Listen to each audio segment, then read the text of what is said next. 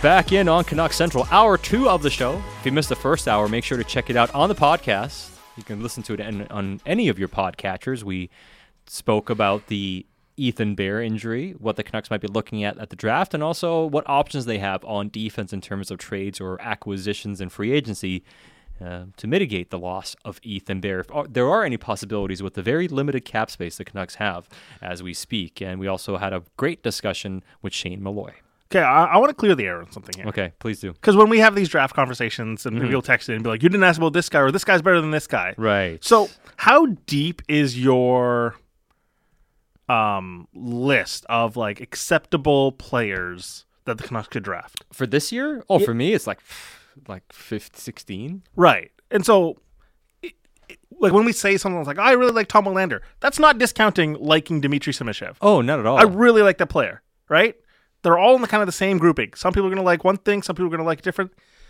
For me, there's like 17 guys. I mm-hmm. look at if the Canucks were to trade down, and we discussed that, and they got to 17, and they still took one of my 17, I'd say, cool, you got one of those 17 guys.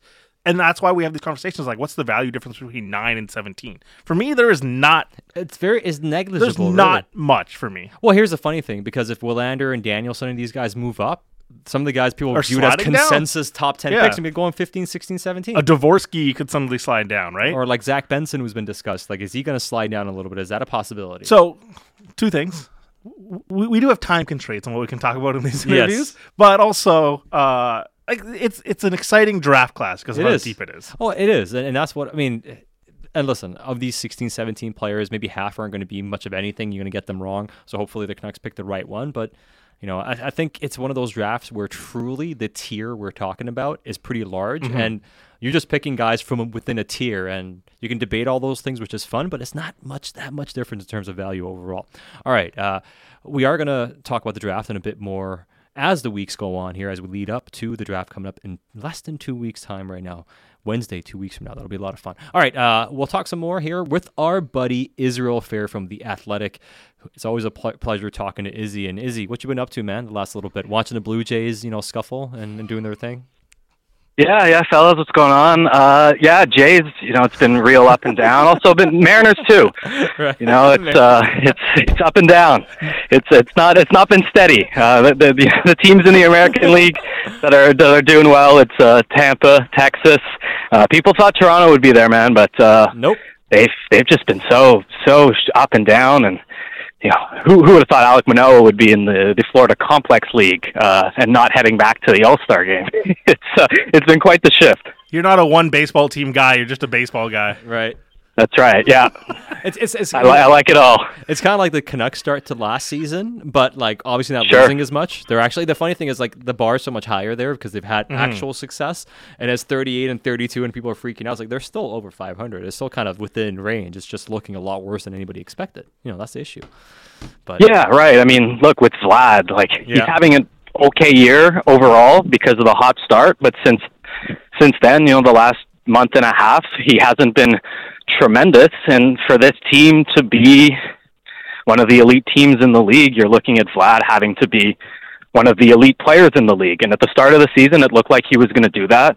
You certainly can't be concerned about what Bo Bichette's done at the plate. Um, and they look, they've they've gotten some contributions offensively from from guys like Kevin Kiermaier and Brandon Belt has turned things around. So it is just a matter of putting together a stretch. I mean, I'll bring up the Mariners again. Last year, they didn't start very well at all, and they went on a heater. Uh, over the course of basically a month where they won nearly every game that they played. I'm not saying the Blue Jays are going to do that, but it, it is possible when you've got the talent and you've got the pitching. Uh, the pitching is maybe not quite at the level of last year, mostly because you've gone from a guy that was a Cy Young finalist to someone who's now in the minor leagues. But Kikuchi's been better. Bassitt has been, by and large, pretty good. Mm-hmm. So they're they're certainly not out of it, and it's not like, with the exception of surprising Baltimore, the, the Yankees have scuffled. The Red Sox are in a bit of a transition period as well, and I know people like to point at that division and say that it's a little unfair to the Blue Jays that that they're in it. But the exception of Tampa, you know, it's not like all the other teams are really running away with it. No, they're not doing a great. They're not exactly doing fantastic either. But hey, we'll have some fun over the summer. We'll see what the baseball season has in store for us. But we're finally getting to the point where all these discussions about the Canucks offseason, Izzy, is finally Yeah. going to hit a crescendo. We're hoping at the very least, right? With the draft being close around the corner, free agency just around the corner as well, and we'll finally see some movement, right? For Vancouver, Yep. like, are are they going to be like? I think the big question is, like we talked about before. Remember a few years ago we said, "Hey, there's no way Vancouver's going to lose both, you know, Tanev, Toffoli, and Markstrom and and Stecher, all Right. these guys, and they lost all. of them. They didn't bring any, any any one of them back, and it actually happened, right? And we've been sitting here talking about like, there's no way the Canucks don't clear any cap space, right? Like they have Garland, they have Boeser, they have Myers, you have OEL buyout, you have all these options. You got to move somebody, right? Right? I mean, you you would think we we've been waiting for it for two years now, three years, and then you look around the league and you look what's happening in Winnipeg, and that's a team. The players are a little bit older, and the ones that are on the block are, are you know, eh, maybe not the Jets' choice, but they're they're going to have to move off Pierre Luc Dubois. It looks like.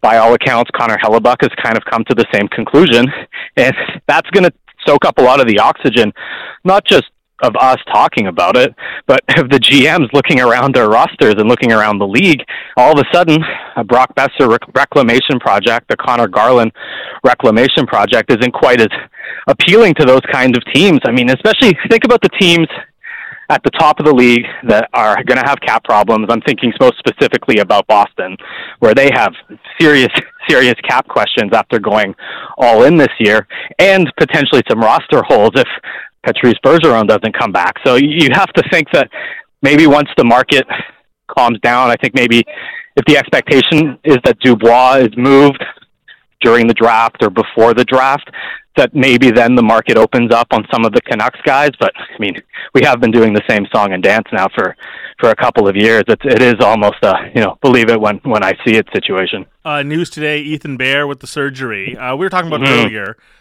Okay, so what's the case to actually bring Ethan Bear back? Man, that's a good question. And I, I had that question before the injury, and that had nothing to do with his play Ooh, the takes. with the Canucks. The takes. No, but I mean, I just I thought that he was a really steady player w- after coming to Vancouver, and there were some reasons to be positive about that. But even toward the end of the season, as you know, he his name shows up in the letter to season ticket holders, and uh, it, it seems like he's being positioned as a part of the future. And you know, I remember hearing from Iain MacIntyre at the time and saying that uh, he felt like it was maybe something closer to look. They they think he's an interesting asset more than than a future building block.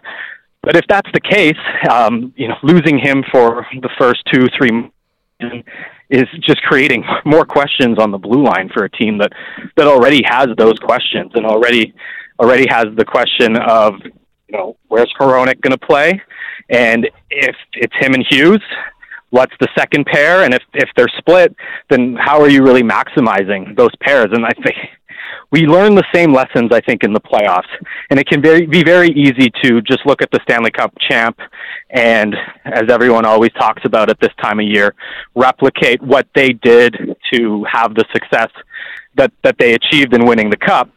But what we see over and over in the postseason is teams with two legit D pairs are the ones left standing.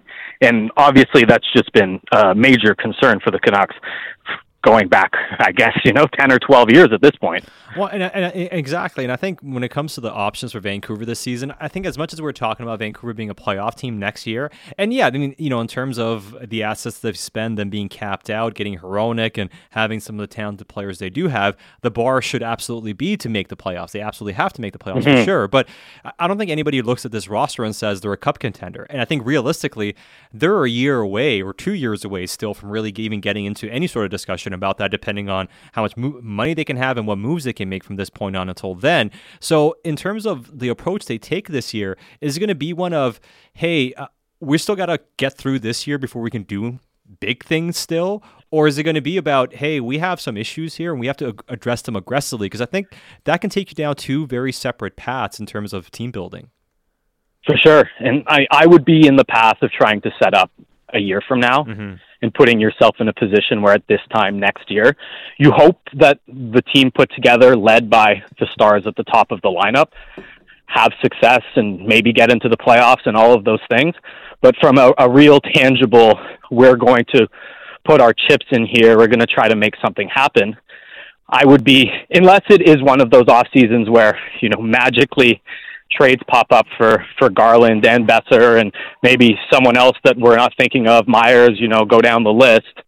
Uh, I would be doing my best, I think, to set up a year from now without mortgaging that future. And I know that then that instantly turns into the conversation about, well, what's Elias Pettersson's future?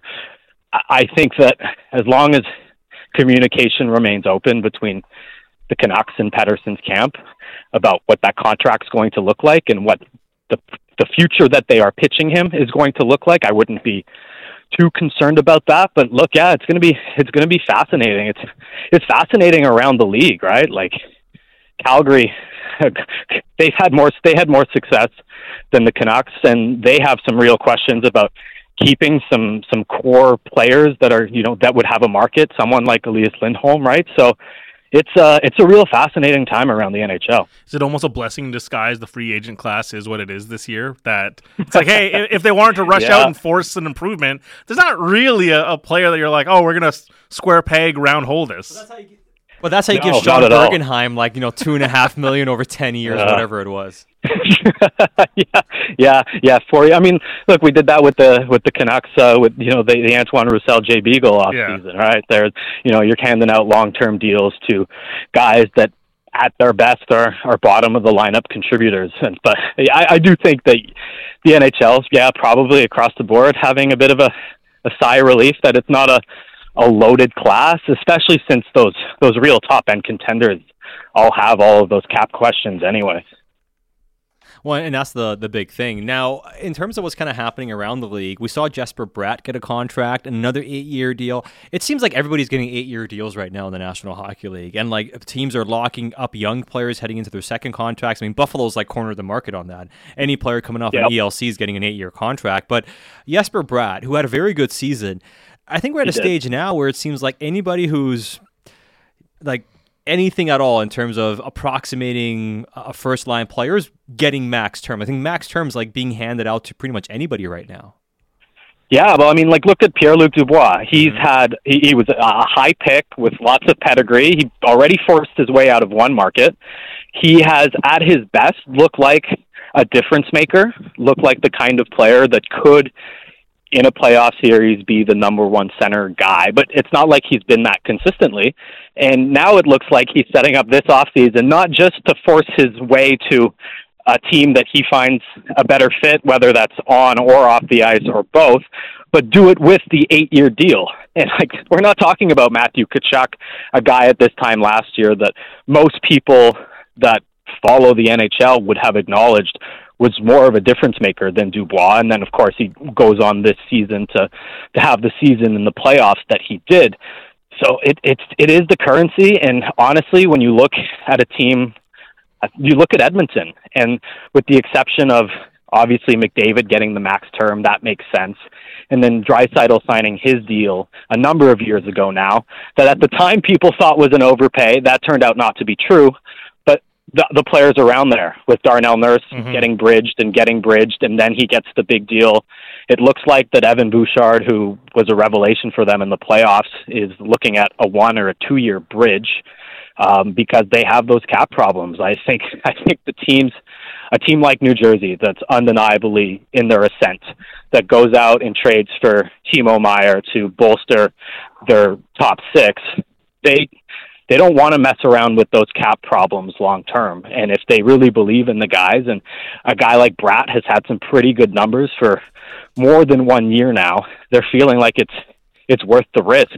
Although I guess you know you could point to Toronto as a as an example of where maybe it doesn't always work. I'm laying down a take right now that in like three years we're going to be looking at all these eight year deals. Like we're, we're, there's going to be a chance here that there's over a hundred contracts A hundred that are in eight-year deals, right? Wow. Like, because like we're talking about second liners now. So that's what a thousand players in ten percent of the league. uh, less. Well, because okay, so twenty-three times thirty-two. Like at, at NHL level, we're talking about seven hundred and forty guys. What, yeah, eight hundred guys. Yeah, maybe. so, so we're talking about like 750, 15, yeah. 13, 15 percent. Now some of them on our LTIR. That's so significant. But like in three years, like people are going to get fired and different motivations are going to happen for for different teams. Are we going to get a boring offseason where it's like, well, I don't want to trade in these guys because they got five years left. Like I don't want this player that's making six million dollars at five more years. And I just feel like we're going to get landlocked on a bunch of teams because all these eight year deals. And if you're a player right now, you should be rushing to sign these eight year deals. Get your money now because hey, the NHL can change the rules at any point. Yeah, You sound like you, you're doing the sales pitch for JT Miller last summer. Well, I'm doing a sales pitch if I'm like Elias Pettersson right now too, right? Like, like we like we always say like, oh, just just bet on yourself, get three years. Sure, you can, but like, hey, what if they change the rules? It's like, hey, these eight year deals are untenable now. Let's let's put terms on these deals. Well, the next CBA battle is not going to be about percentage of the cap. It's going to be about uh, term on contracts. You know, are they going to try to bring it down to seven six or 6 five or whatever it is? I, I mean, could that's what see the that. NBA I did, could right? see them going to six. yeah. Yeah, NBA. yeah, These guys are signing four-year deals. That you know, the, the the number is way higher. The number is Yeah. at like fifty million per season, even more now. But they they really they really targeted that. In the NHL, obviously had a, a period there where the contracts were beyond double digits uh, in a lot of cases and in superstar cases, and that caused quite a reaction. I mean, look, like Major League Baseball is floating out there that a salary cap could be coming to a sport where uh, they haven't had a salary cap for a long time, and that's been a point of pride for the players and the players union. So when it comes to the NHL players, we know that they've had some big decisions to make over the course of the last few years when it came to coming back to play in the bubble and hockey related revenue and how they were going to split all of that stuff up. This is going to be another threshold. And one thing that hockey has done in a way that basketball, I think, was smart to do with the short term contracts to, to Bik's point is that you really are limiting the kind of movement that you can see in season. Basketball, the NBA realized that with the the player construct and the player movement, the player empowerment, if you will, that there were opportunities to maintain that news cycle by having major players mm-hmm. change teams a lot, and whether that was in trade or free agency.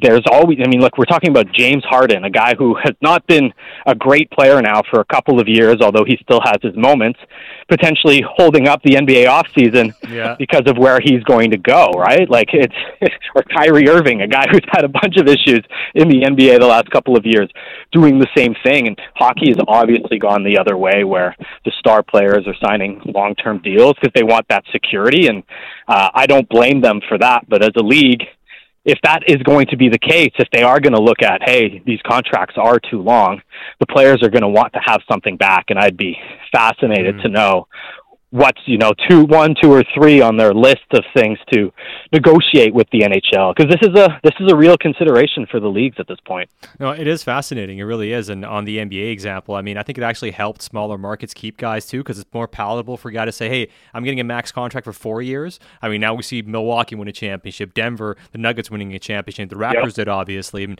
different circumstance. But, you know, it's kind of made for a more fun league and, and, and uh, I'd say uh, some, some real parity in the NBA as well, despite markets having huge size differences. Now, um, usually there's a big difference between Arsenal and Chelsea, but this year it was in Chelsea's, it was in Arsenal's favor. But I, I am I am happy, Izzy, though, because we know Chelsea spent so much money, and it seems like you guys are going to fund our summer by buying off our scraps.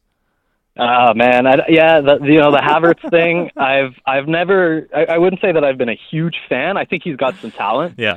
but I, I I'm not going. Well, he's he's absolutely a fit for for the starting lineup based on the way that Arsenal played. But at the end of the day, Arsenal lost the title because of a lack of depth. Yeah. and you can always use an extra attacking player. Well, it's going to cost them a lot, uh, that's for sure. and uh, to be honest, though, whatever can help the case for Bik to stop walking around, running around, telling everybody that United had a better season than Arsenal, that United's better placed than Arsenal. Trophy, wasn't it? Right. Yeah, trophy. Yeah, yeah.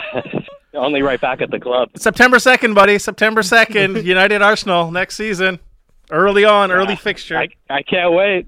Hey, yo, we uh, might have to do a watch along. and the people want to know. Uh, Tone's texting it in. Uh, is Izzy out for a jog or something? Are you uh, crushing uh, uh, North Van Hills right now? What's going on?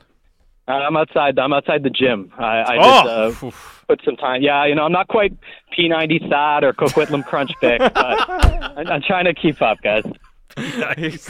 Cook a little crunch pick. I got a lot of jokes for that one. Izzy, uh, great stuff as always, man. Great catching up, man. We'll chat soon. You got it, boys. Anytime. Take care. You got it. That's Israel Fehr, uh, one of our favorites. Make sure to follow him on Twitter and read his work on the Athletic. Uh, Coquitlam Crunch Bik. Only thing you're crunching is chips right I, now, I- bro. seriously, I really got to get on that Quilton Crunch a bit more often. I've been slacking off. oh man, uh, that's good stuff.